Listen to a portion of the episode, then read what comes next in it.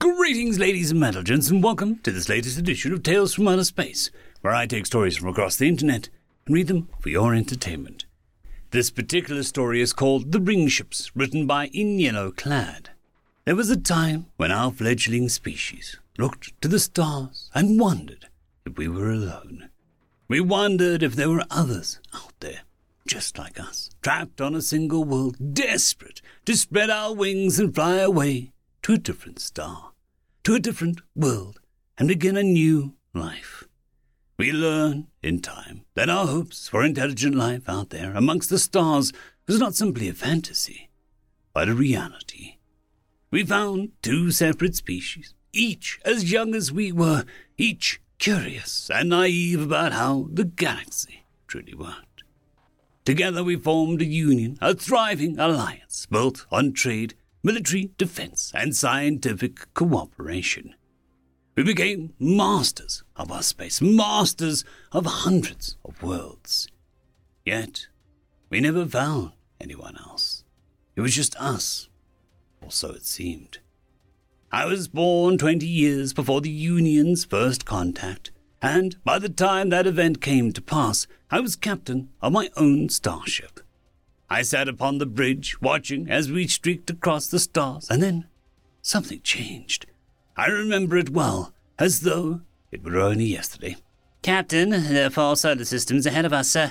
They don't have any planets." My sensor technician spoke up, and the news alarmed us all. "None?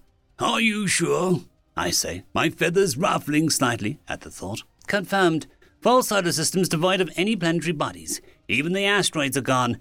It's just the stars, and, wait, one of the stars just vanished as well." "Supernova?" Negative, Captain. One moment it was there, the next it was just, gone." This news was naturally quite concerning. Stars do not just vanish, nor do planets. And since there was no debris fields either, they clearly weren't destroyed, which left one option. They were stolen. "Bring us about, warp to the nearest star, and park us at the edge of the system. I want to see if whatever caused the star to vanish shows up at this one," I say, standing and watching as my orders are carried out. It took us a day to reach the system, but when we arrived, the star was still there, thankfully. Now, all we had to do was wait. I suppose I should talk about myself and my species for the record. I am a member of the species known as the Quassel, an avian species that was the first of our union to take to the stars. My name is Salar. My crew is a mixture of my species and the 2 others that make up the Union, the Ogre and the Imph. The former are more reptilian, large and imposing, but kind-hearted folk with a love of warm places. The Imph are smaller crustaceans and have perhaps a few too many limbs, but their diminutive size and love of technology make them excellent engineers and technicians, as they can fit into places where the rest of us simply cannot go. We waited in that system for a week. I was starting to think that whatever had taken the star from the other system wasn't going to show. But as I sat with some of my junior officers playing a card game in the dimly lit room, we retreated to the sound of a loud, blaring alarm. I must give my crew credit. There was no hesitation in the response to the alarm as we all dropped our cards and rushed to our stations. "Report!" I bellowed while stepping onto the bridge, the alarms going silent but the emergency lights still running. "Massive sensor contact on scopes, heading right for the star. By the deep gods, it's bigger than the star," my sensor officer said. "Can you get a visual?" Yes, coming online now." All eyes turned towards the main view screen, and we saw the burning orb of heat and light. From behind it, the little pinprick of distant stars vanished, replaced with an inky black void as whatever made its presence known. And in other parts of our view, more of the same happened, but on a smaller scale. At least 100 smaller ships appeared, clearly military in design, as we could visually discern multiple weapons, hardpoints scattered all over the sleek hulls, emblazoned with iconography that was unknown to us. But it was the larger contact that soon held our attention.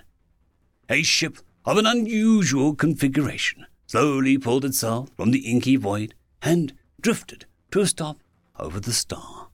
The front looked quite similar to other ships, sleek, but lacking the many weapons, though it was certainly armed. But behind the sleek front was a single, massive ring. We watched in awe as the massive ship started to stretch and expand, the ring splitting into parts as it lowered itself around the star. Almost immediately, the inner ring began to spin once it had lowered itself into place and projected a large shield to protect itself from the coronal ejections that might occur. Then it projected an intense gravity field, grabbing hold of the star in a manner that would not hinder its natural movements. The fleet began to turn, facing the direction they come from, and their engines heated up, only to send them and the star hurtling off to who knew where. We were left in stunned silence, and I was the first to break it. "Tell me you recorded that," I said softly, and I saw the sensor officer nod slowly, her beak hanging open. "Helm, set a course for the next system. I want a tactical and potential cultural assessment done on everything we scanned about that fleet. I think we need to dust off the first contact book." There was a chorus of affirmatives, and we went on our way. Either they had detected us, or they hadn't. Maybe we registered as debris to them. Who knew? What I did know was that these unknown aliens had stolen a star with relative ease, and had probably stolen all the planets in much the same manner. I hoped that they were not intending to do the same to any inhabited world they came across. The terror of such a thing would be astronomical. Another week passed, and we anxiously awaited the next sighting. We missed the third star getting taken, which left one we currently sat next to as the last on their list, if they even had a list. As expected, I was awoken by the sound of proximity alarms, and when I reached the bridge, I didn't even have to ask for a report. I knew what was happening. Yet again, we watched as the fleet of ships started to appear, and the massive one at the smaller and heavily armed ships were presumably protecting. But this time, we were better prepared. "Comms, open a channel on all frequencies and send out a greeting. Let's be cordial with these aliens." "Hi, Captain."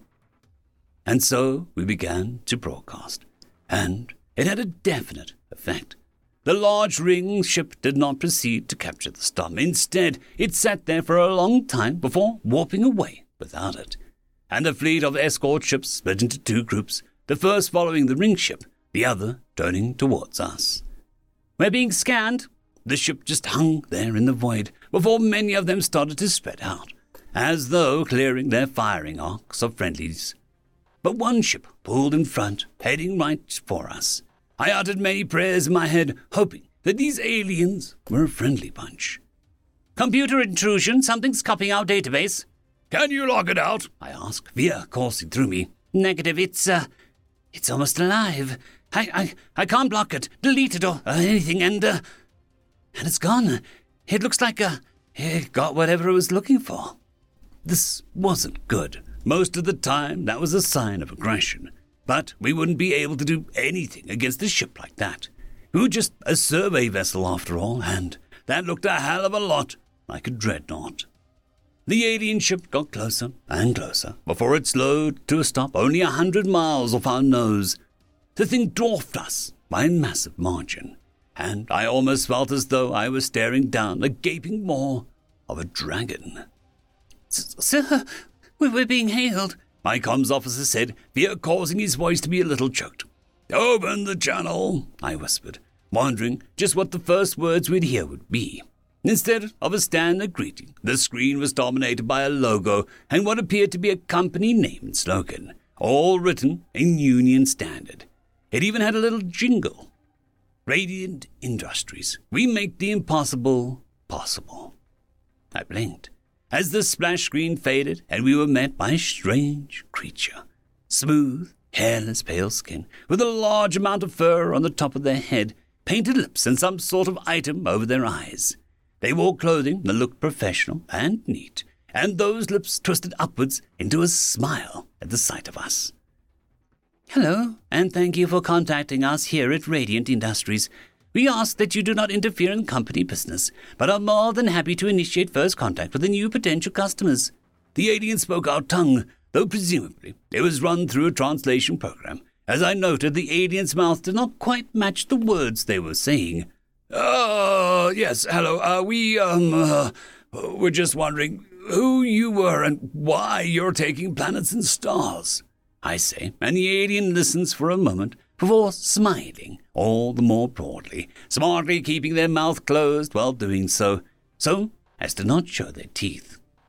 The acquisition fleet is a mainstay of the company, as our species is in constant need of both resources and new worlds to colonize. I'm sure you can understand that there's always a need for growth, for two new planets and such. Well, of course, sir. But why are you taking them away? I mean, couldn't you just colonize them where they are? Certainly we could. But we have refined this particular technique to such a degree that it's actually more cost-effective to bring the worlds and stars to the people who need them, rather than bringing the people to the planets with a few thousand light-years away. It also allows for faster colonization efforts, and better supply lines and defensive strategies. We sat in silence, and their spokesperson for the company just continued to smile. If you'd like, I can send your request to the Terran government for visitation by your ship to see just what we do in person. I think that would be a good idea. We should inform our government of this as well. Could we have some sort of simple primer document on your people so our people can have a better idea of who you are? Certainly. One moment, please, sir. Data is transferring now. We shall have a response for you soon, with or without a visitation permit. And the splash screen appeared again, complete with a jingle. Then silence.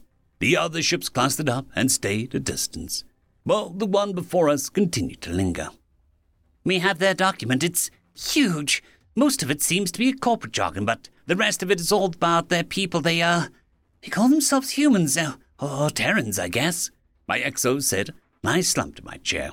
Send a copy back to command and let them know that we've officially made first contact, I said, sounding tired.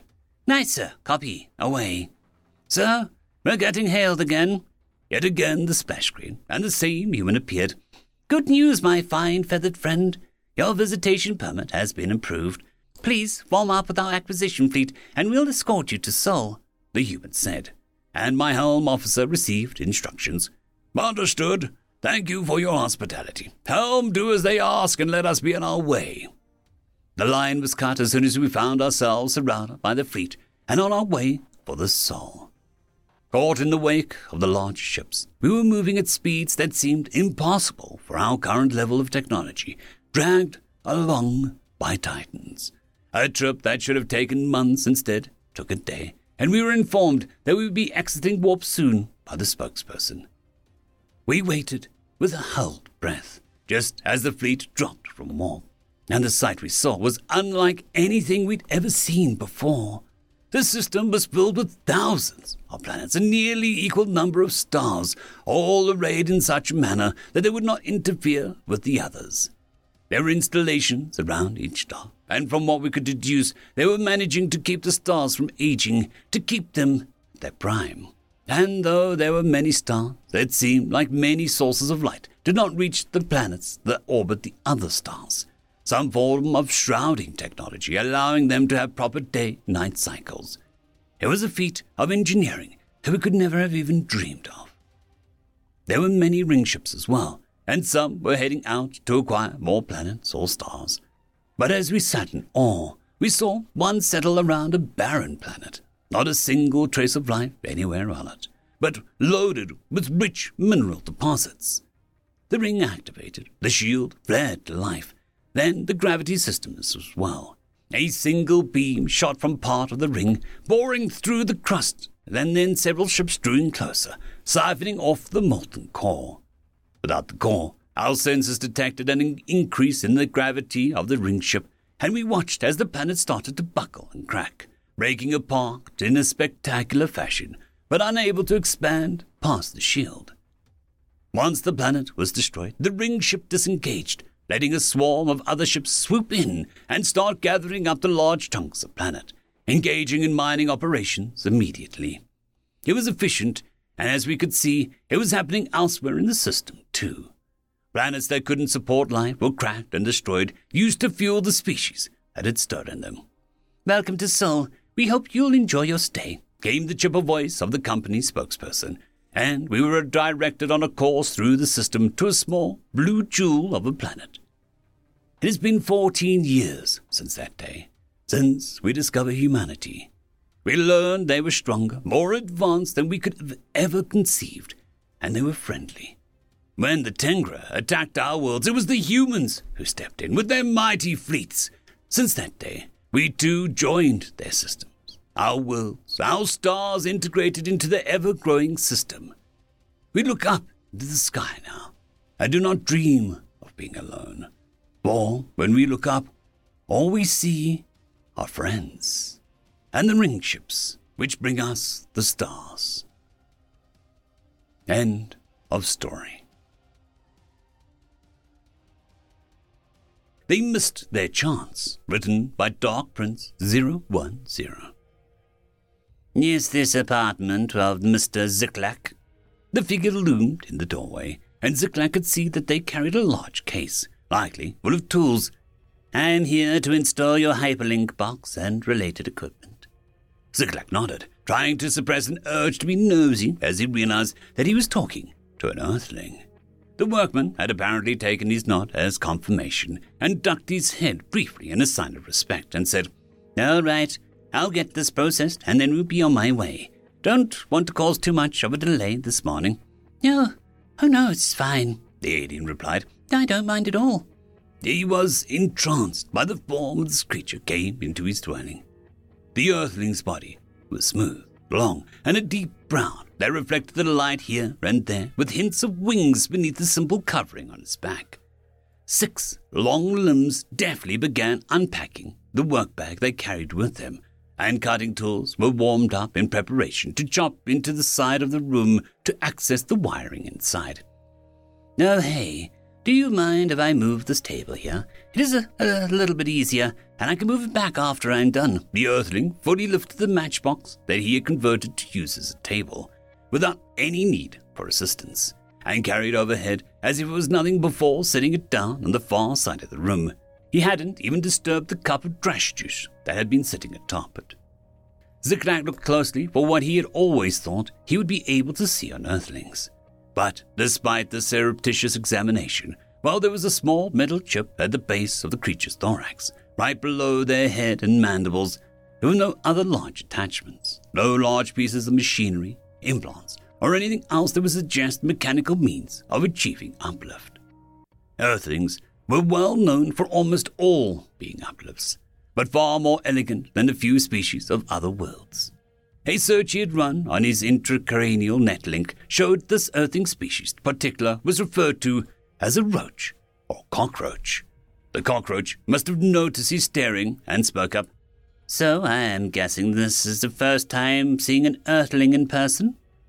The alien blushed for a moment, realizing that he'd been caught staring and admiring the installation mechanic, but nodded. Yes, sir.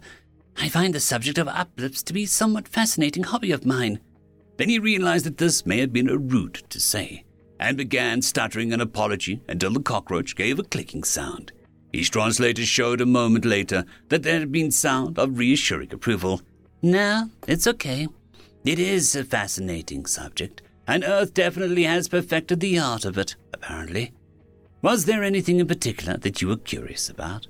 I don't have a lot of time, but this job is going to take at least a quarter cycle.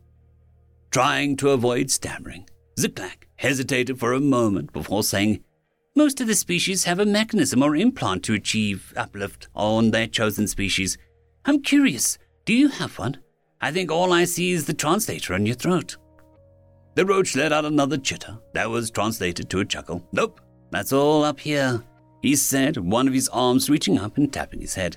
Turns out that after humans figure out how to make artificial intelligence, and after they found the number of neurons needed was actually pretty modest, they realized the most important thing was just making sure they all connected just right. Took them a couple decades, but they were able to figure out how to prune and grow organic neural connections in order to achieve full uplift, using only a few hundreds of thousands of neurons.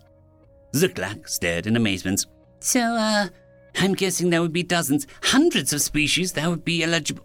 The cockroach interjected again, something that he was realizing wasn't necessarily a gesture of rudeness, but more of a hard-to-stamp-down instinctive habit of quick and decisive action. Almost all of them, it turns out. There were a handful of smaller insects and invertebrates that didn't quite have enough to meet the cutoff, but they figured out solutions. If you do see an earthling with a visible neural implant, those would be the ones to help supplement the smaller pool of neurons they do have. Fascinating, Ziklak whispered, more to himself than anything else. So I'm guessing that you must have been a close companion species to humans in order to be uplifted, right?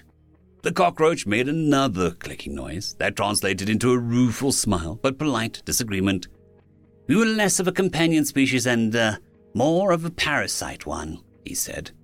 The alien, noticing the earthling's reticence, didn't press on that subject any further, but he remembered a section he'd seen from the history texts. I do wonder if you knew about the great paws. The cockroach cocked his head. Not sure I know what you mean. Well, our texts have noted that humanity, despite being very promising species and offered admittance to the Council only a few years after the species was introduced to the wider intergalactic universe, had turned down the position. Instead, humanity and Earth had gone almost completely silent for nearly a millennia. Everyone was baffled by it, as species are usually overjoyed and very determined to impress when given the chance at a prestigious nomination. Oh, I think I know the context is for that, the cockroach said. You see, he was right about that time that humanity also figured out how to perfect neural rewiring. A famous quote from one of the lead scientists, a lovely old woman named Dr. Winsayers, was, "We're not really doing something fundamentally new. It's the same yarn, but just a different sweater." Well, all humans started uplifting more of their companion animals for sure. Dogs, cats, some particular types of livestock, that sort of thing. And humanity began asking if this is something they wanted to continue, and only to continue if they felt the rest of their species would want to uplift as well. And almost every single one responded unanimously, resoundingly, yes. So humanity continued over the years and decades, reaching out to each new species, uplifting a handful, ensuring that they agreed to the rest of their species should be uplifted, and then proceeding to bring the gift of intelligence, thought, and reason to as many of them as they could. The cockroach shrugged. Now, of course, there were always a few that were rather opposed to it, and humanity respected their wishes and left them in their natural state. But for the rest, humanity worked hard to weave axons together, restructured and optimized neural pathways with microsurgeries, adaptive drug therapies, and working with whatever unique biology was given species had to ensure that they were all able to benefit. Ziklak sat back, stunned. He stammered, but the amount of resources there would have been. The cockroach clicked a sound that his translator translated as affirmative. That would take the resources of most of the nations and millions upon millions of scientific experts for the initial uplift. But the public was in support. Every step, every new species building excitement and momentum rather than tempering it. Behind the scientists came armies of crafters ready to create and adapt housing for those who no longer wished to live in the wilderness. There were sociologists, economists, and psychologists ready to help those with questions about their newfound place in the world and how to interact with others. The cockroach turned to Ziklak at this, a significant note of pride in his voice. Fully half of the other clutch mates in the brood that I was laid in have gone on to pursue some philosophy degree or another. I'm one of the odd ones out, that I have a knack for electronics and mechanical engineering instead. The cockroach was nearly finished now, claws working furiously as they finished the final cuts and welds for the access line and control box. It was a monumental task, and continued to be a monumental task even with every set of hands and every additional mind added. That's why it took a little over 900 years. The alien sat back in amazement. So the reason the humans turned down and left an empty seat on the most prestigious and influential government council in the known galaxy was to uplift every possible entity on your entire planet? The cockroach nodded, job complete, as he leaned back against the matchbox table. Yes, sir. But it certainly was a worthwhile project. For one, it meant that when Earth finally did join the Council, it did so with an intelligent population of quintillions rather than mere billions. And that's a conservative estimate. We also entered the stars with a huge array of viewpoints. Of course, there are always those non-corporeal species that we're still having trouble relating to. But you would be surprised how many species are blinded by biases towards vertebrates versus invertebrates, ocean dwellers versus land species and such.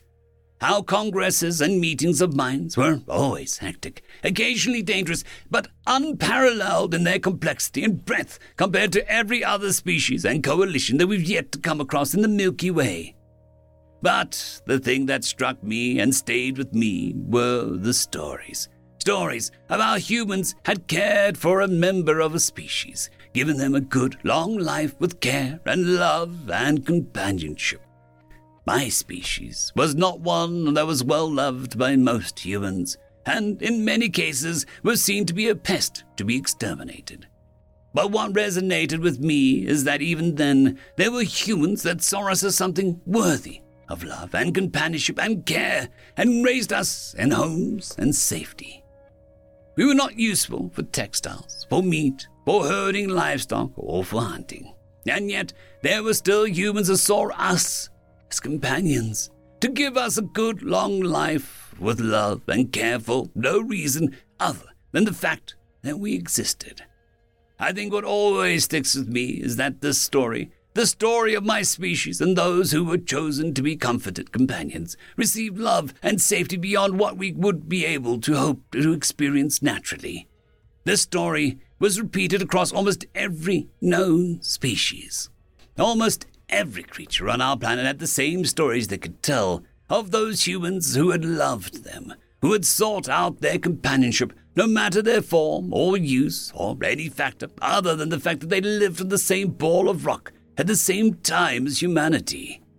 Humans considered us to be companions long before we had the mind to comprehend it, let alone their words to say back to them. Ziklak nodded in sympathy, preparing a small cup of water for the Earthling in a bottle-capped sink. And then there was the wasting plague. The cockroach nodded, taking off a small baseball hat off the chitinous head and clutching it to his chest. Yes, our planet would accept the mantle at the Council less than 2 years later, and had begun to make plans to reach out again when the plague had hit. I know that we've done research and found that it was just an unlucky combination of genetics and virulence. But it almost makes you wish that someone was responsible so that you would have someone to be angry at. The cockroach sighed, leaning back and sipping on the water. But like a thunderbolt, humanity was driven effectively extinct. They didn't even realize it at the time, but most of humanity never got to see the stars outside their own system. Nowadays, almost all Earthlings have migrated elsewhere amongst the Milky Way and travel between the stars with regularity. Humans spent so long, so much time and effort making sure that we were all elevated and prepared and cared for, that they squandered the time that they didn't even know was limited. There's so few of them now that even attempts at clone repopulation is rolling the dice at genetic abnormalities, but they're repassing generation. And, on some level, it feels that humans are at peace with that. It's like when a family member is on their last breaths, and there is a calmness and serenity, not one born of bravery, but of satisfaction of a life well lived and goals well accomplished. They gave up their chance so that we can have ours. So, now we're on our own, over a trillion species and one home world. He snapped shut his work case before putting his hat back on his head, helping others like we were helped ourselves so long ago. All thanks to a bunch of gangly pink monkeys who sought to make some new friends. End of story. One Scoop or Two Scoops, written by Echoing Cascade. Engineers. If a physicist proved the existence of a universe that was a cube shaped with the red polka dots, they would be able to make a ship to navigate it given enough time, money, coffee, and maybe a pinch of LSD. And amongst these individuals, none were better at it than humans. At least, that's what most believe. For a while, it was true that a human once stopped an antimatter breach with a scoop of ice cream. People don't talk about all the times they picked the wrong flavor. When I was told I needed to have a bubblegum ice cream available in engineering, I thought it was one of their famous jokes. Then, the updated manual arrived. 4046, pronounced 4046, captain of the long-range vessel, the Favorable Tide, was floating towards the quarters of his chief of engineering. 2 days ago, their ship was hit by an errant micro-singularity that nearly destroyed it. They had followed the standard procedures, namely putting everything on reserve power, seeding the affected areas, and sending an SOS. But with no response to their call for aid, they were going to have to get, inventive. The Imorak captain, short, grey-skinned, equipped with an anti-grav belt, sighed as he stopped in front of Jake McDuff's room. I was wondering what kind of human I was getting. The professional, by-the-book kind, or the more classic type. Their chartered course had brought them near the corona of the local star when he got his answer. 4046 had asked Jake if he could reinforce the shields or if they would have to chart a new route. He had answered with a, "Why don't we just cross it at night?" I checked the rules and regulations to see if corporal punishment could be meted out for horrible jokes. Twice. I even asked my senior staff, and they agreed with the rule, though Katie, the sentient resource, did say that she could sweep it under the rug if I chose to go forward with it, and the medical officer said that he could make it look like an accident. 4046 assumed that Doc was kidding. That is until he sent him an encrypted file with ways to dispose of the body. I deleted the file, pretended I never saw it, and offered him a chance to transfer to another vessel next time we were in dry dock. He accepted. The Imorak knocked at the door. "Jake, enter." 4046 slowly entered while reading the data slate in his hand.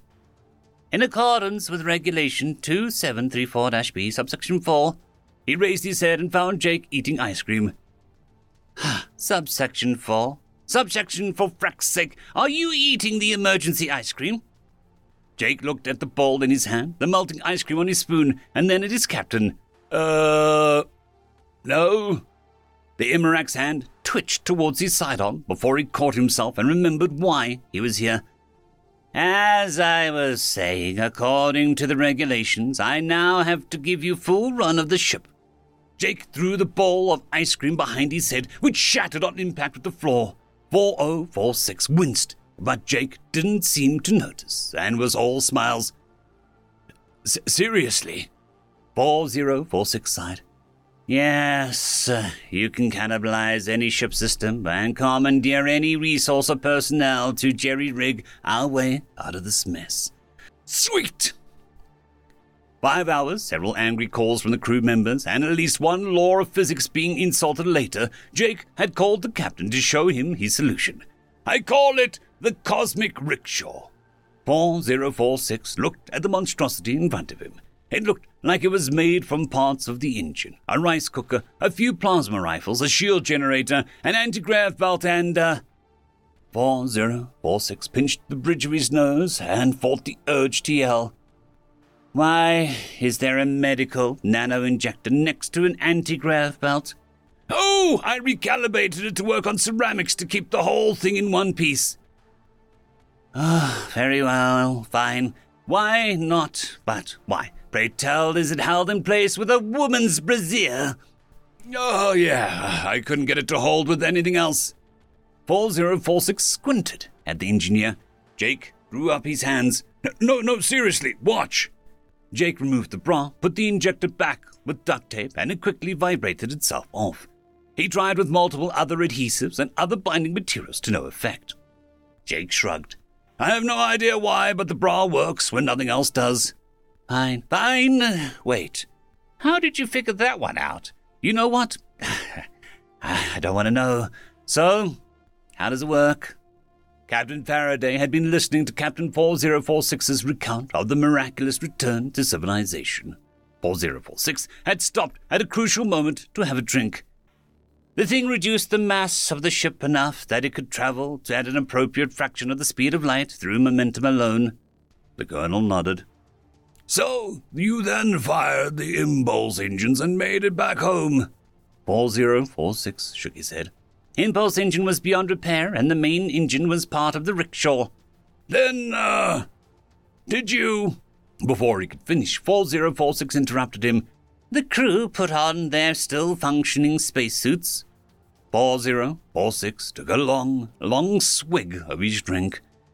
And then we got out and, pushed. The colonel raised an incredulous eyebrow, and 4046 responded with a pained nod of affirmation. Faraday then pushed a button on his desk to contact his secretary. Militia, please tell the docking crew to keep the favorable tide as far away from the station as possible. Make sure security personnel is on hand. If Chief Engineer MacDuff tries to do anything more scientific, then boil water and, we're gonna need more whiskey. Colonel Faraday sagged in his seat after draining his glass in one gulp. Lots and lots of whiskey. End of story. Story number 2. Biological Warfare, written by Catfish21SM. Sir, we have a problem. What's that? Do you remember that human prisoner that we brought in a few days ago? The one that I ordered you to torture for information? Yes, sir. What seems to be the issue? Is he not divulging information to us? No, sir, No, he is, sir, but the information is the issue. What do you mean, soldier? Well, apparently, he was an avid collector of insects on his home world. And what exactly does that have to do with your mission? Well, sir, for some of our recruits saw him release something when he exited the ship earlier. What did he release? Is it going to be a threat to our ecosystem? Well, sir, he called it a queen murder hornet. A what now? A queen murder hornet, sir. What in the galaxy is that? Apparently, they are an aggressive species of insect native to the human's homeworld, an apex predator that is even capable of hunting and killing humans. Sergeant, are you telling me that there is a Category 9 Death World apex predator that hunts and kills humans on the loose in our base? No, sir. We believe that it has escaped our base. Its current location is unknown. Why didn't you order the soldiers to kill it? It was too fast and agile, sir, and was gone almost as soon as we'd seen it. It's that fast. That's terrifying. We have to let Emperor Karchevak know immediately. How long can this thing live? Our prisoner indicates that the specimen can live for about one soul cycle, sir. Half of its lifespan has already passed. That's terrific news. Most species from Sol have much longer lifespans. Thankfully, there is only one, and the species from Sol require at least 2 to reproduce. Sir, that is apparently, inaccurate. How so? There are apparently several species on Sol that are capable of reproduction, with only one member of the species. Please tell me that this is not one of those rare exceptions. It is, sir. Wonderful! And please do tell how quickly the species is capable of reproducing. Let me guess, it can have over 12 offspring in a single soul cycle. Well, if the prisoner is not lying to us, sir, then this particular specimen is capable of souring 100 offspring in a single day. What? Did you just say 100 offspring every soul cycle? No, sir. 100 offspring every 24 human hours. No, that's physically impossible. I hope so, sir. If that's true, then we're doomed. Have you confirmed with the prisoner how to eliminate this predator? Surely there must be a way. Yes, sir. The prisoner indicates that once the species is established, it's impossible to eliminate it without glassing the planet. He indicates that even the humans' modern-day technology is still not capable of driving this species to extinction. We're completely doomed. Tell the Emperor to prep for immediate evacuation. I knew it was a mistake to wage war on a Death World species. By the way, did you happen to get this creature's hunting method? Is it at least quick and a painless death? According to our prisoner, it incapacitates its victims with intense pain before swarming them with vast numbers and slowly ripping them apart. Ugh, great. Who in their right mind would collect something like that? According to him, sir, it's one of the least deadly species that he collects. Oh, of course it is. Death Welders. There's never anything normal about them. Sir, I think we're officially Death Welders now too, aren't we? I suppose you're right. Our planet will have to be reclassified as a Tier 1 Death World soon enough. Completely uninhabitable. Should we let the public know, sir? No. It's too soon for that. There'll be immediate panic if we do. Prep for evacuation. We'll need to save as many lives as possible. They'll find out sooner or later anyway. But at the very least, we'll need to focus on getting the Emperor off world first. Hopefully, this murder hornet doesn't decide to hop a ride on one of our ships as we are evacuating. That would be the single largest blunder in our species' history. Second, only to the current one. End of story. The Doom of Man, written by Dark Prince 010. They had first detected the object a mere week before it crashed, embedding itself in the unforgiving grey soil of Thur. The ship had been heavily damaged, and while its rate of speed was incredible, the fact it held together, despite nearly being shorn through of multiple fronts, was exciting for the astronomers and engineers looking over the telescope images, and worrying to the military. Thurians had developed spaceflight almost 2 centuries before the craft was sighted. But even with the craft in orbit and the robust beginnings of a space-borne defense navy, hundreds of ships strong, none had an engine that could quite match the velocity of the craft that had entered the system. To achieve such speeds would have required slingshotting around a larger body. And while their system had suitable planets, the quickness of the approach had meant that they were helpless to do anything but watch, hoping that the crash might spare the agony of anyone who yet lived within.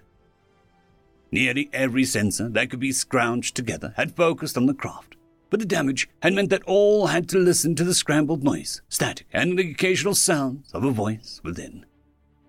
Thurian ears had evolved early for their species and were incredibly acute.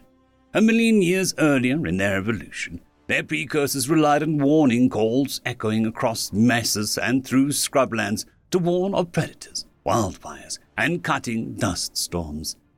Even a millennia ago, long before they had begun to master electricity and industry, news was transmitted through caller towers spaced miles apart, and information passed like a baton until it reached the destination city, even across continents and peninsulas. Now, the caller towers were decorative antiques and historical footnotes, but the hearing remained, with the crooning and murmur of all other forms of speech and nuance they had accumulated over their emergence as a leading species of their planet. It was thus incredibly unsettling that the most coherent noises coming from the craft had been wails, not of pain or agony, but sheer and unfiltered fear. The crash was noted by seismometers, as well as the initial scouting aircraft. But the craft had parachutes and chemical thrusters it used as a last moment to try and reduce the impact. The craft broke at many of the damaged areas, but the primary compartment seemed intact, and the military had approached it with the humming weapons and rumbling tanks at the ready. An overhead orbital weapon platform, one of the first of its kind, was tasked to watch the site, ready to offer megatons of kinetic weaponry if the occupants offered threat. Hours passed, the fires sputtered and eventually ran dry of fuel, and under the watchful eyes of the troops and supporting artillery, scientists finally got a chance to approach and see the craft firsthand. The ship was made of alloys familiar to them, ones they had found to be of exceptionally strong and durable, capable of repelling energy and kinetic weapons to an impressive degree. Cuts in the wing from an unknown assailant had cut these as neatly as if by manufacturing laser. Such a cut would have taken hours to perform with such a laser, and yet this must have scarred the craft in the mere seconds of engagement window would have presented. Cuts such as these riddled the ship and further investigation showed that despite shearing free during the crash, they too shared the clean-cut edge and extensive deep carbon scoring all around the damaged areas. It was during this close investigation that the message was heard for the first time. They are coming. They are due. It was garbled, crude and harsh to the ears of the Thurians in both pronunciation as well as tone. Then it was repeated, this time notably clearer. The grating harshness, now more discernible, as an edge of panic. They are coming! They are doom! It was being shouted, screamed by a voice within the crew compartment. A hand appeared at the window, metal articulated joints clasping and grasping nothing, before it began to hammer against the reinforced polycarbonate. Then it disappeared. An hiss of pressure and a cloud of condensation surrounded the door as the hand found the latch inside. A retreat was ordered. Shouting commands were passed down, and 1,000 plasma and laser weapons were armed and trained on whatever was about to emerge. The cloud cleared, revealing a form, slim at the waist and impossibly broad at the shoulders, with only 4 limbs instead of 8. The head was an ugly, rounded, and massive teardrop instead of the Thurian's smooth and elongated tooth-lined snout. The eyes were unsettling as well, equally disproportionate to the size of the head, each the size of a Thurian hand and possessing a flat black expanse instead of the normal triangular pupil. As it stumbled forward, the light of the third sun glittered on metal skin, and the joints could be seen as socketed and articulated mechanisms. There were other areas damaged from the crash or the attacker who caused the ship's failure, and beneath the superficial layer more mechanisms could be seen. The voice, repeating its warning, was now discernible enough that it could be discerned as electronic in nature too, emanating from the sole robotic survivor. They are coming. They are doomed. While his name was noted and taught in schools as the one who made first contact, Nest Patron Dunja stepped forward and addressed the alien robot. What? What is coming? The damaged machine took a stumbling step forward, causing a matching step back in fear from all present. But more than one set of eyes glanced through the stars from where the doomed ship had emerged from. The survivor made a garbled screech, repeating as if it refined its words into discernible and the clear Thurian dialect as learning algorithms took effect. Humanity! Humanity! Humanity! Across the continent, watching the live video feed, advisors to the regional leaders shrugged. The name of this entity was unknown to them. Indeed, this robotic messenger was the first sign that other life existed outside of Thur itself. Patron Dunja spoke again, in words that a Thurian child today could recite for you by heart. What can we do against this humanity?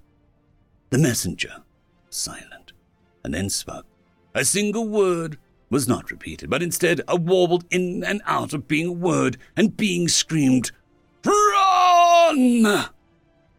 Although those present could not hear nor see it, the cities across there were shouts and cries of fear where the broadcasts were being aired. Run, but in-system travel was as far as the Thurians had come, and the scourge sounded capable of ravaging an entire system, let alone a planet.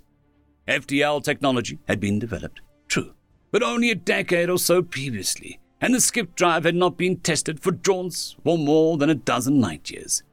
Many began to suspect that faltering budgets and unimpressed reactions to the technology would change in months to come. But those thoughts were put aside as the Nest Patron calmed his frills of the sudden anxiety and spoke again. Hi, where did they come from? What are you? The voice of the robot ground out again, this time sounding like panting breaths as the energy sources powering it began to fade. From above, the brightest star in the sky. Eyes faced upwards. It was a familiar star known as the Yasari Ulpa, or the Red Lantern, fixed and almost unmoving in the sky. It had proved a navigational point for sailors and travelers for generations, before it was anything but a flickering and distant reddish spark in the sky. There was an echo across the world, a gasp, a sorrow, had disappeared. Astronomers who had trained telescopes on it before it vanished reported that the space was dark.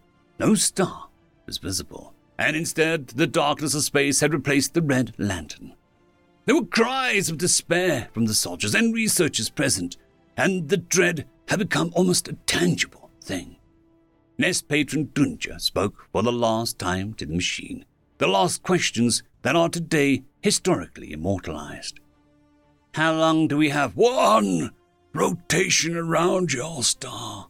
Then all goes dark. The animation of the robot, the movement and servos that attempted to struggle and stand despite the heavy damage, slowed, came to a stop. The Nest Patron recalled hearing only one more thing before the voice of the messenger faded. The doom of man comes. Then it was still. Some stumbled back, and the crash site was quarantined in the following days and weeks. While the fires had long since gone out, there were worries it might contain unknown pathogens, or, more worryingly, that it might have been marked, tracked by the hunters of stars, the alien warning that dubbed humanity. Thur began to build the Great Fleet. What do you think it'll look like when we get back? His life mate tried and failed to hide her scoff, gently squeezing his mid-shoulders with her arms in reassurance. That's assuming there will be anything to come back to, dearest. Dunja was gazing out the window. It was more of just an oversized porthole, really. But through it he could see the glittering orb of Thur, surrounded by what looked like a cloud of glitter. It had taken almost an entire rotation, and the whole of Thur's industry had turned and averting their extinction. Factories had been retrofitted, converted, and the skip drives began to be mass-produced to fuel the fleet's desperate jump away from their doomed planet. The military had advanced in research schedules, now funded with blank checks by nations desperate for an advantage, any advantage against whatever might attempt to follow. Already the ships of the Great Fleet had been gifted with rudimentary shielding, not quite as strong as the alloyed hull the unknown energy weapons had cut like raw meat. But it might provide them with a momentary relief from whatever weapons humanity could turn to them. Likewise, the first of the railguns had been installed, a single pair for each ship. Some generals had protested, saying that the distribution would make it harder to penetrate enemy armor or, sky gods forbid, enemy shielding. However, other tacticians had argued that this would ensure a loss of a ship. Even many ships would not cripple or nullify the Great Fleet's ability to strike back. At once, the field of glitter burst into fire as thousands of sublight fusion engines ignited. Gaining speed, they began to advance, and Dunja made sure to drink in as much of Thur as he could as his lifemate ignited her own engines, piloting them to the designated jaunt point outside the orbits of their moons. Then there was the hum, fading into the grumbling whine, and with a flash of white light from dozens of light years of passing stars, Thur was gone. Approximately 48 hours after the Great Fleet abandoned Thur, Isara Ulpa flickered back into light, unharmed. If one had been upon the surface of Thur and focused on the red lantern with one of the lenses of their prized observatories, the sight of a ship, barely more than a large freighter, would have become visible from where Isara was now shining. Focusing closer on the approaching ship, it has become clearly apparent in its ill repair. Carbon and fuel stains decorate the hull, which shows the chipped remains of at least 3 sigils and 2 different sets of paint. 2 shapes can be seen through the heat-shielded viewport of the cabin as it rumbles through the atmosphere towards where the messenger robot had crashed. Setting down a few hundred meters away, the engines cut out with a protesting clank, and a hatch opened, following closely afterwards by a rope ladder. The 2 figures descend and made their way over to the quarantine area. Ducking under warning tapes and pushing aside the stenciled barricade, the suited figures finally stand before the robotic corpse of the messenger, left where he fell out of a combination of thankful reverence and wary caution. Leaning forward, one of the figures crouches down, putting open a hatch in the back of the robot with practiced ease, and pulling a fist-sized cylindrical container out of the mess of mechanics. Tossing it over the shoulder, the figure flipped open a patch on their waist, pulling out an identical cylinder. The power cell was glowing with healthy blue, Harry worked their glove back in, inserting it and putting it back to close the hatch.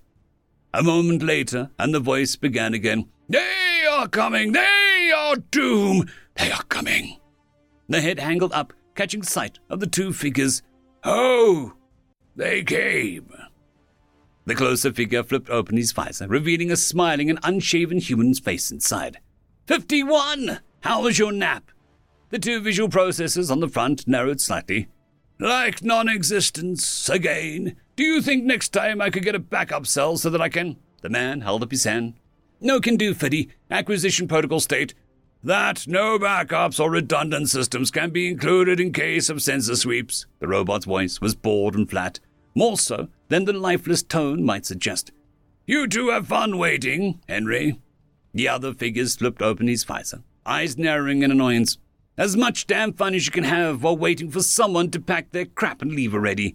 Thank Space Christ for Blackheart's rest, or else I would have had to strangle Julian after our 10th damn game of poker." Julian shrugged as 51's voice cut in, a distinctly annoyed tone added to the normally flat inflection. "Blackheart's rest, assholes. Acquisition protocol state that you're not supposed to leave the ship either." There was a pause as he turned to Julian, who just grinned with guilt. "What if someone had sent a ship over, found an empty freighter and a light year out, who was blocking their view of their favorite nightlight, and blew it to shit?" The robot turned to the crashed remains of the ship as he pointed with a manipulator arm. "You see that crap? When we were issued that, it took me 2 weeks to cut it like that, and they have rail guns that could blow a hole in the plating with thick as 2 shots. 2 shots! The manipulator arms were all in the air now. "We don't even have a plating that good. Acquisition distribution only gives that stuff out to the sea chips. So you know what would happen if their railguns hit your freighter with even 1 shot. Henry cleared his throat, garbled, flipped up his visor and spit a loogie onto the nearby rock, and then flipped his visor back down. After the filters had a moment to clear the air, he grunted, "We get blown to fecking Kingdom Come. Big fecking whoop." He turned, looking at the horizon, where the distant spires of the empty city should be seen. "Biggest score yet, though, 5-10 billion or so on a 15K diameter metal core world. I think it's a bonus if they're warp capable and still leave without causing any more fuss." Julian let out a whoop before shouting, "I'll get the beer." He ran off towards the freighter as 51 followed, complaining about the lack of reward for his hard work as well. Henry just enjoyed the warm Thurian sun in his face through his visor and smiled a little while no one could see. "God! I love my job." End of story. For humans, everything is a weapon, even the floor. Written by Slow AD 2584. "Look, Trigger, it's impossible to enforce the no weapons allowed protocol with the humans. I know that it may seem impossible, Bumby Bumberfloop, but this is about safety and well-being of other residents of the Habitation Center. I am fairly certain, what with a bit of careful formatting, the regulations we could—" "Ah, so that's it. You just don't understand, Norm. Have you seen it? Those humans, the xenoanthropologist experts say, are a class 11 tool user with an always active subconscious plan and contingency ID. With flight or fight instincts honed on Earth, they're class 11 Hellworld. I know that's a rather lot of class 11s, but it gets to the point across pretty clearly. For them, literally everything is a weapon." "No, come on. Not everything. What about a spoon?" "Oh, by the Darkstar, do not remind me. Oh, I can never look at those eating implements the same ever again. I get uncomfortable just holding one while I eat, now acutely aware of its concave rigidity. An ability to underleverage, things with surprisingly large amounts of force." "That sounds, horrifying. So okay then, no more metal eating utensils with fragile wood extract, it should be—" "Oh, ick!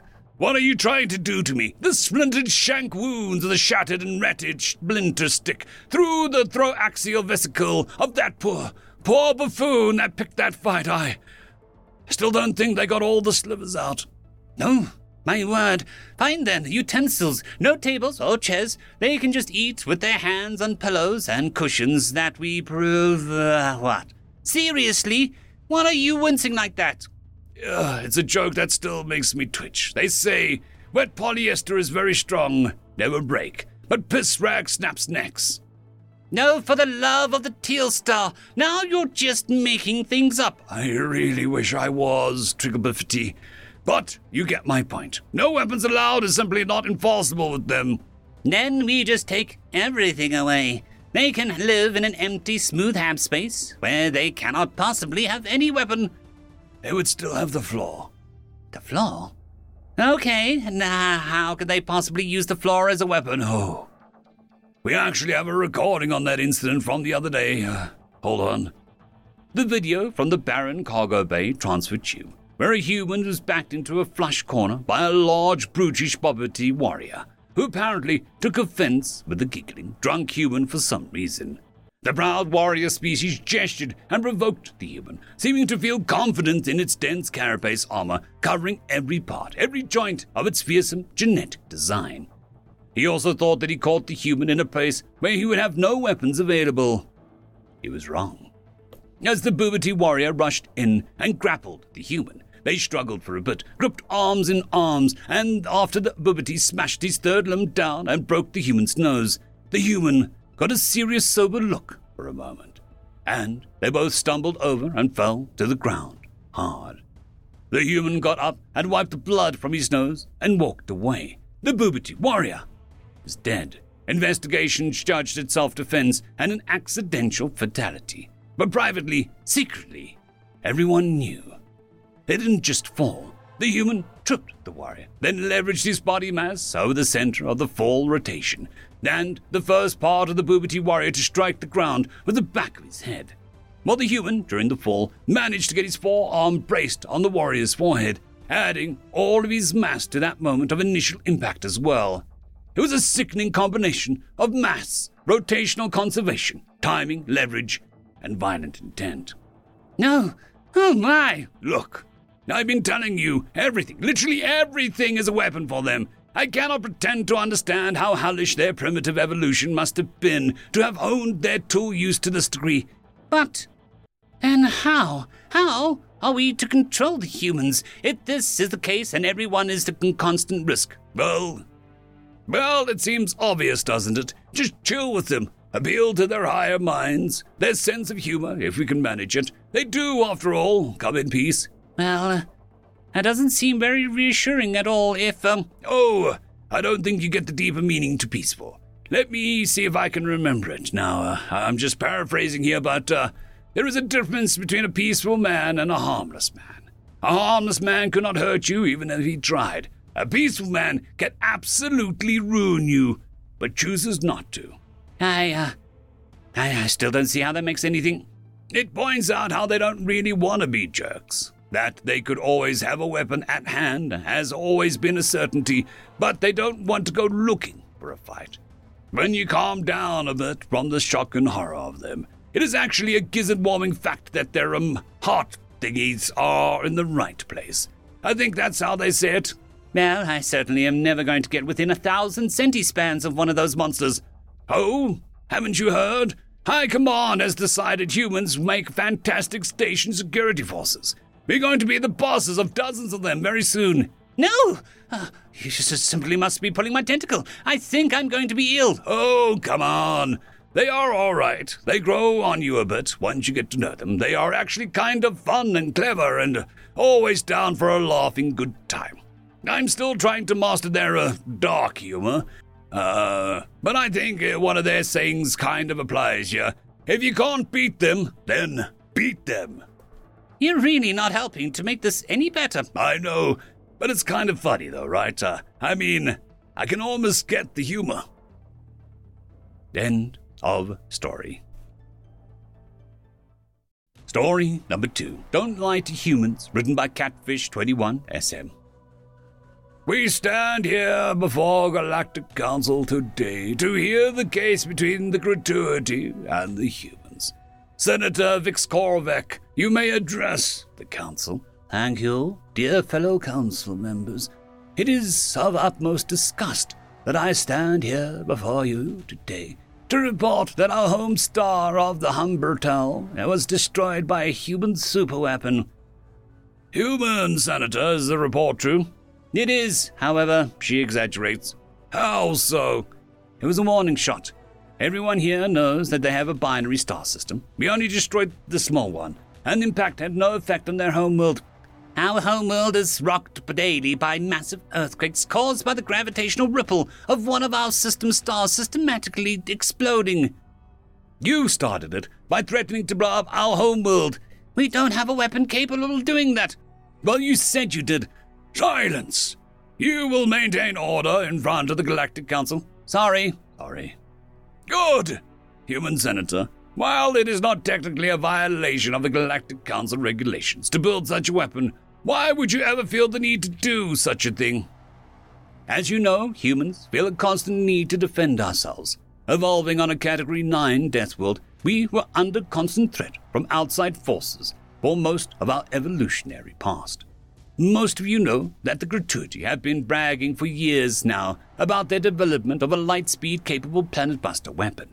Thus, being humans, we were forced to respond to such threats by building our own, bigger guns. Senator Vix Korvac, how do you respond? We thought that everyone knew that these were empty threats. We thought that everyone knew that it was impossible to build a planetbuster-class weapon. Human Senator, how do you respond? Apparently it wasn't impossible. Gratuity, Senator. Your response? Do you have any response, Senator? Apparently, it wasn't impossible. It appears that we have reached the end of our debate. Let's put this to a vote then. Should the humans have to face consequences of their actions? Various members of the council looked down at their pads in what could only be described as their species' version of nervousness, fear, or panic as they placed their votes. The council's decision is unanimous. The humans will face no punishment. However, it is requested that you immediately begin dismantling your weapon now. Okay, we can do that. That was easy. You humans are being strangely cooperative today. Yeah, well, we were planning on decommissioning the old piece of junk soon anyway, so it's really no big deal. The entire room fell into a deep, almost trance-like silence as the human ambassador walked out of the room. Within the following 3 hours, a new record was formed for how quickly the Galactic Council could decide on and pass a new Galactic Law. Galactic Law 000002. Don't lie to humans. End of story. Bargains at the Space Market, written by Marilyn of Many. This was by far the sleaziest place we'd stopped for supplies. At least while I'd been part of the crew. For all I knew, the upstanding little courier starship had visited some real dives under the previous leadership, but Captain Sunlight was both respectable and smart. I wondered whose idea it was to stop at this free-wheeling anarchy market, set up on an asteroid that somebody had installed a gravity generator on. It was an atmosphere too, and our wide variety of stalls on this mile-long hunk of rock were not much in the way of oversight. I saw 2 different fistfights in progress amongst the other ships while we exited onto the landing pad. Okay, announced Captain Sunlight, standing as tall as she could, which wasn't much. Lizardly little thing that she was, but she looked dignified. Mimi, Blip, and Blop, come with me. Trilly, take 1 or 2 of the others with you. Anyone else object to staying to guard the ship? There was a hearty chorus of no's. Z turned a faceted eye on the pair of bystanders walking a little too close. Clicked his pincher arms at them until they scooted away.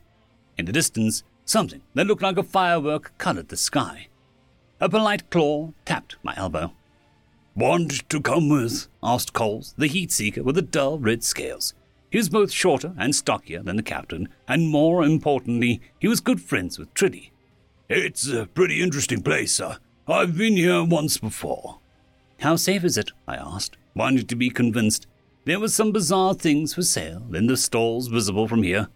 "Should be fine as long as we're careful," he said, "especially with her around." He lifted his chin towards the insectile horror that loomed over him. Trilly loved looming. "Yes," she said, "especially for me."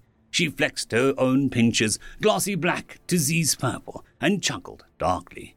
The red patterns on her carapace were especially vivid in the light of nearby sun. I smiled. Trilly was terrifying, but she was our terrifying. Sure, I would love to come.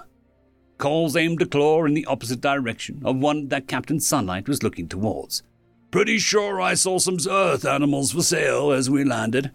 Oh, well, why didn't you say so? I asked. Lead the way. We checked in with the captain, promised to be careful, and were off. I had some interplanetary credits in my pocket that I didn't really plan on spending, but it was good to be prepared. I also had a mini stun gun in a different pocket. This place was just as chaotic as I expected, like an alien farmer's market with a distinct low-life element. Here was a humanoid selling pottery that glowed. There was a tentacled alien selling food that moved. Over there was a would-be pickpocket getting a tar beaten out of them by a large, hairy whatsit. A hand appeared around the corner of another stall and grabbed a power cell and disappeared. I kept my own hands close to my pockets, wishing I'd worn something with zipper pouches. Ah, said Trilly, there is the media. She didn't bother hissing in normal conversation, but as she led us over to a booth lined with shelves and run by small individuals, I fully expected intimidation to come out soon. Just before we reached it, Coles rapped a knuckle on her foreleg. Hey, you'll be at the end of the row, see? He pointed. Yes, Trilly agreed. With a nod, Coles left her to her bargaining and waved me onwards. I was a little concerned about this, but then the end of the row wasn't far. We could yell for her to come charging over if need be. See those guys in the solar ponchos? Coles asked. He didn't need to point. I squinted. Hard not to. The clothes that the two plant-like people wore weren't as bright as the actual sun, but they sure were unpleasant to look at. The other shopkeepers were giving them some distance, leaving space between their little cart and the proper stalls. Aside from the eye-searing fashion, they had ropey green limbs and faces like those rose blossoms that wanted to be mandibles. Fleshy, marooned, sharp-toothed mouth in the middle, and at least half a dozen eyes scattered throughout, more than a little creepy. I was watching with a mag lens earlier, Cole said. With the classification settings, they've got earth animals. He was watching my face as he said it. The series of expressions that I went through were probably interesting to see as I got a proper look at what was on the cart. Earth animals, yay. Which ones? Those look like fish bowls, but there's no water inside, just fur? Those cats shoved into fish bowls. I felt my face grow stone. Coles, I said. Who do we report animal cruelty to around here? One of the plant guys was waving a bowl around, shouting about potted predators. A passerby turned him down, and he yelled an insult after him. Nobody? I watched the guy hold up a different one and say something about food paste squeezed in through the lid. When he flipped the cat to demonstrate, a petty smell filtered out. What about theft? I asked. Also, no.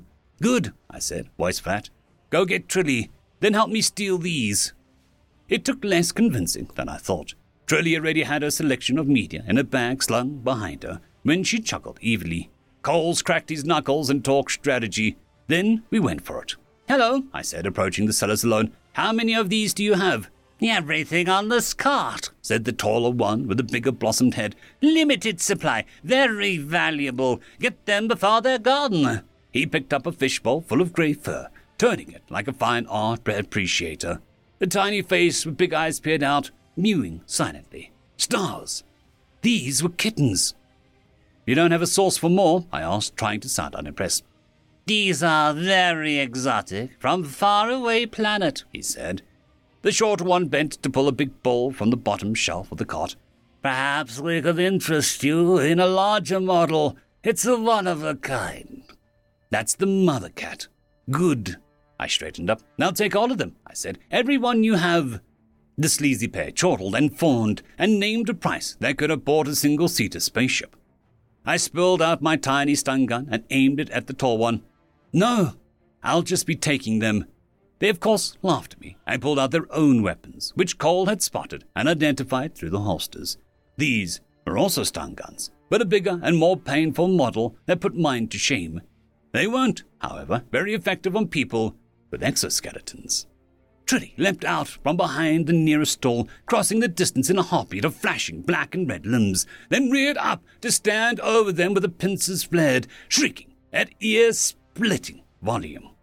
I'd already ducked to the side, so while they stumbled back and aimed, I got a great view of Coles jumping forward to grab their stupid ponchos and yank them off their feet. One of them shot Trilly in the foreleg, making her hiss a little, but the other didn't even manage that, and before I could use my little pea shooter, Coles had tackled them and wrestled the guns from both.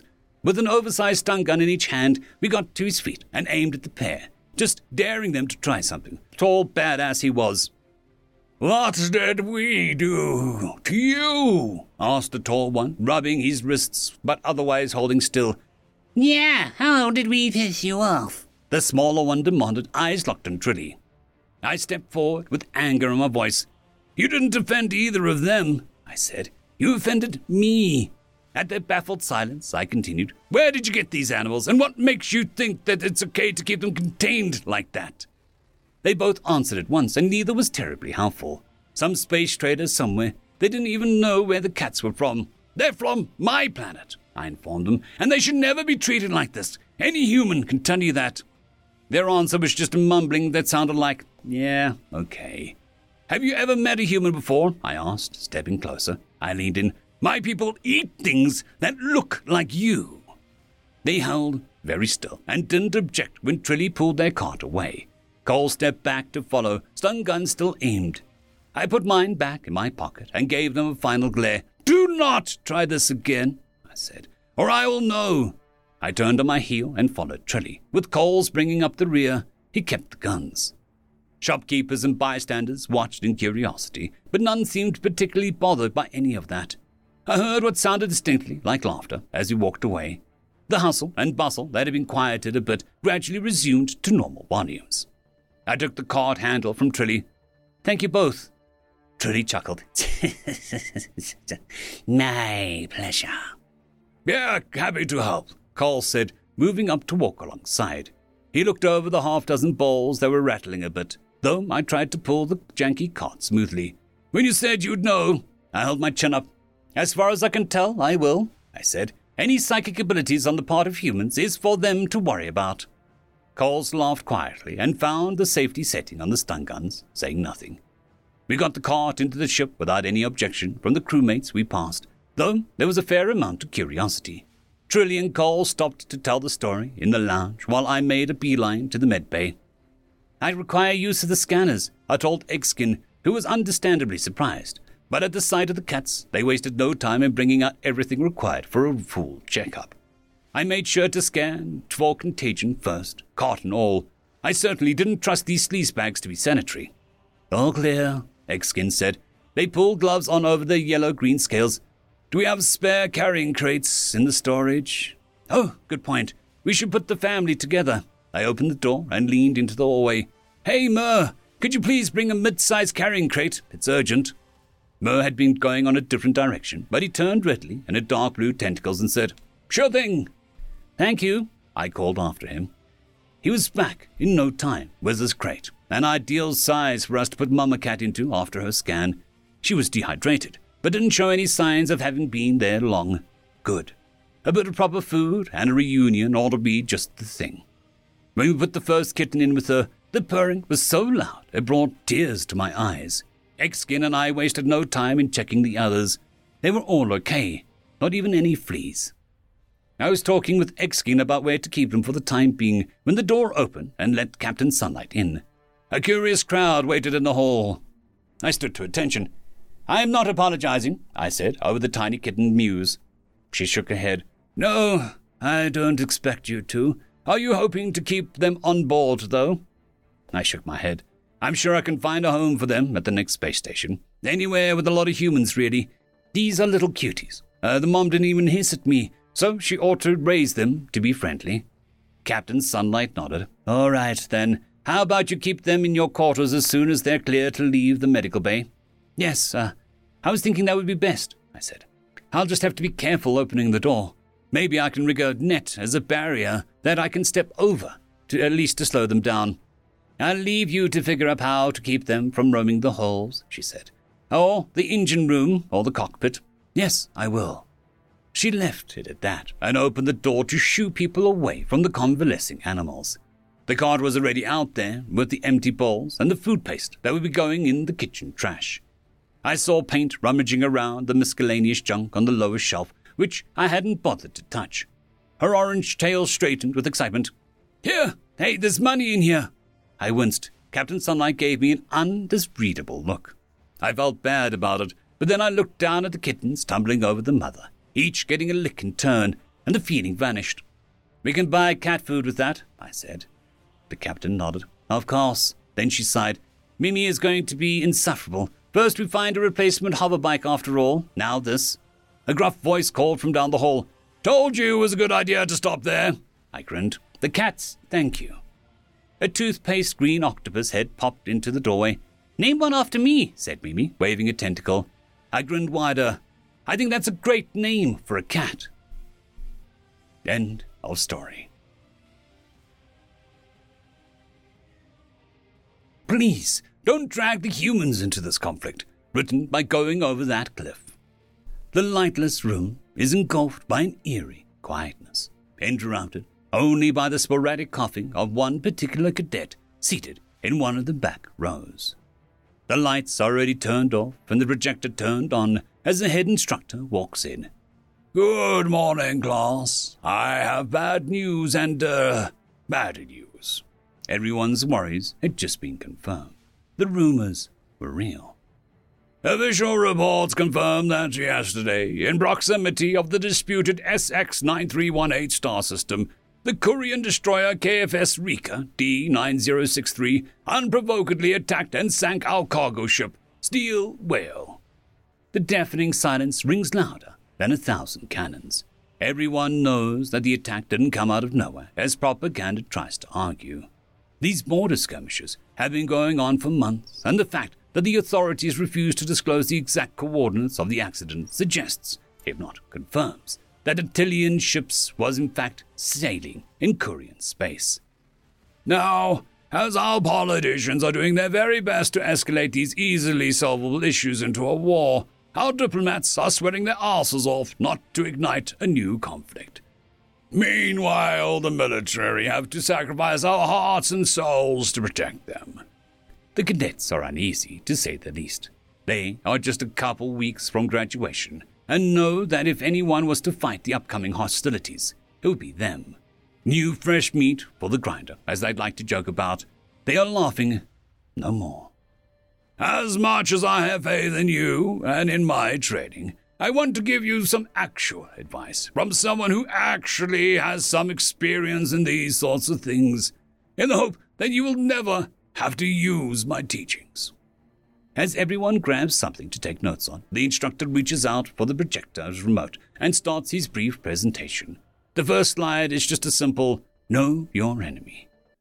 This lecture was initially intended as a farewell and good luck speech where I would have shared some of my tips and tricks on how to survive an encounter with a pissed-off higher-ranking officer. Given current events, I quickly prepared something else for you. It's a bit barren in content, but I will make up for it by boring you to death with my speech, says the old Trillian, lightening the mood in the room a bit. But given the circumstances, I will just tell you what I think is best for you. The truth. You can put down your pens and crayons. There will be nothing to memorize, just things to keep in your heart. A bit confused, eventually everyone put aside what was on their desk. As you can see, the title of my presentation is Know Your Enemy. I'm sure you passed with flying colors your intel gathering and pattern analysis courses. You might be thinking that you know your enemies, the Keltians, already enough, right? Some uncertain members and quiet replies came from the sea of heads lost in the dark. And you would be right. That was a trick question. You spent years studying Keltian military history and psychology. But as stated by the title, those are not your true enemies. Their allies are. Well, they could be, to be precise. Although the listeners are by all means greenhorns, everyone would understand the basic functions of a defensive pact and the consequences of declaring war on a member of one. The Coalition are the first arm as a strong regional power with an experienced fighting force, having fought and won a war against the Union. As of now, our intelligence confirms that no member of the Coalition has any intention to step in and provide actual support to the Kalthians, as they deem this conflict outside the greater interests. Also because there is an unwritten agreement in the Coalition and our own alliance to avoid a regional war on this side of the Milky Way. Border wars and star skirmishes, as they are called, are a somewhat regular event that happens once every few years between certain neighboring powers over disputed claims. It's not a full-on war and is usually resolved in a few months with limited and contained damages. Worry not. Everything suggests that these skirmishes will be nothing out of the ordinary, so a couple of blows here and there until one of the two parties grows tired and claims their objectives have been achieved. And that would be all of it, if not for a little new variable in the equation. A variable ever so little, but certainly not insignificant.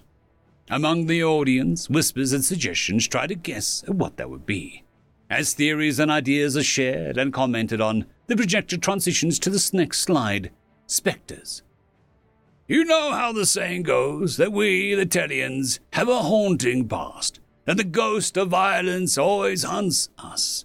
That no matter how hard we try to hide from others, everyone knows what our ancestors were capable of doing and did. And that's the key word, were. Silence comes back to reign in the room. We are no longer what we were. We grew up, we changed. We are nowhere comparable to what we were in the past. The ghost of violence is just that. A spectre. It does not exist. We, as a society and a species, are no longer capable both physically and mentally to perform such acts that defined our past.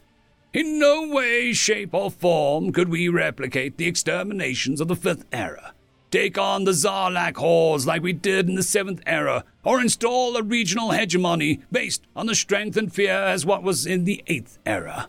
We have to accept the fact that our past is what it is, the past.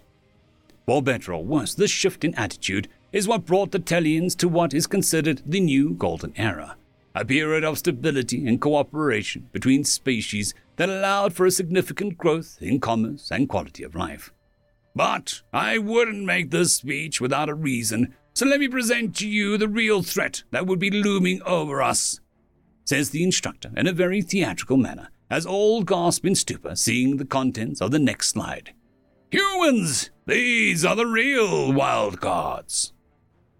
From the dark, silhouette can be seen raising its hand. After being allowed to speak, the voice asks for an explanation on why humans of all things are considered a greater threat than the Kalthians, known for their physical strength and elite warrior culture. As you well know, humans are a relatively recent addition to the Coalition's roster. They are more widely known for their origin as Deathwielders and their apparent cheerful and carefree behavior. But as you might have guessed by my phrasing, that is only a facade. The same voice that asked the previous question replies in confusion, stating that they met several times with humans and even the most unfriendly ones were welcoming for galactic standards, and that they didn't appear all that threatening. I won't bore you with the specifics, also because it's highly classified documentation. But we think humans have the strongest military in the Orion arm, possibly the single most powerful military force in the known galaxy. The cadets cannot hide their excitement or terror as the room erupts in uproar. That aside, we have reason to believe they are not even remotely interested in interfering in our skirmish, so you can sleep well knowing that. One of the young officers asks why humans have been mentioned, if they do not possess an actual threat. And with this, let me move on to the next slide. The word shown by the presentation this time is shadow. Given the context, do you know the difference between a ghost and a shadow? Many tried to guess the right answer, with none succeeding. Spectres, as said before, are not real. Shadows are. Shadows follow us everywhere. Shadows cannot be faded away, not even by the strongest ray from the strongest star. Quite the opposite. The brightest light casts the darkest shadow.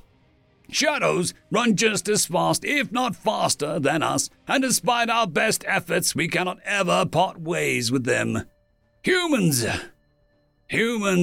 have the scariest, deepest shadows. A creepy silence takes over the room. As all voices finally quiet down, the instructor continues his last lecture. While we are incapable of replicating our past, humans' potential for destruction grows hand in hand with their technological innovation. And that is why their shadow grows darker and wider every hour, every minute. It's no longer just a pool of darkness. It is an abyss filled by numerous unspeakable horrors of their past and the infinity of unimaginable acts possible in the future. The shadow of war has and will always accompany humans until the heat death of the universe. Thankfully, the Terrans know of the miasma of death that follows them like a wicked puppy and try their best to train it and make it behave. Trust me, they do everything possible to keep it under check.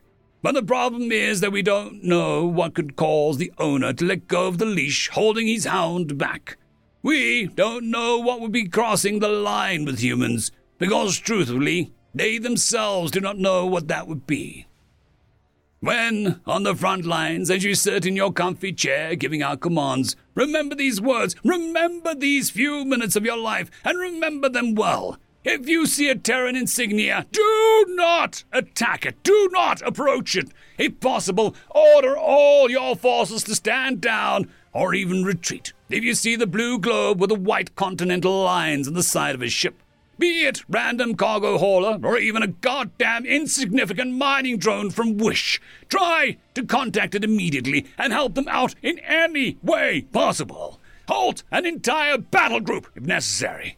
It could even be a setup to drag humans into the conflict for what you might know, but you will have to try your very best to not give them a reason to unleash the war monster that hides in their shadow. A beast so scary, they spent all their history trying to tame, writing laws, treaties, and articles, trying to regulate the exercise of violence. They try to convince us that they are friendly and to open cooperation, and this is true. Until you cross the line, a line that keeps going back and forth, a line that cannot be understood. In conclusion, it is very simple. The revised Geneva Convention dictates how to conduct war between humans. It's a very well-thought-out treaty that limits the use of much of humanity's weaponry. The only problem is that we, as you might have guessed, are not humans.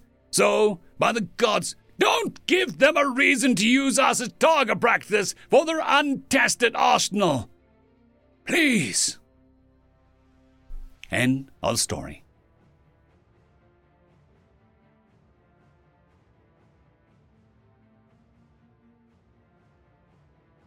There is a new legend on the horizon. Blueberry Cat has taken the T6 Patreon spot. Thank you very much, and I'm sure that I speak for everyone when I say that. I would just like to thank our T5 members, Lord Azracle, Ambrose Cattell, Quantum Wednesday, Dragzoon WRE, Blueberry Cat, Cam Maxwell, Casper Arnholtz, Bushmaster 177, and Leslie 517. Thank you very much.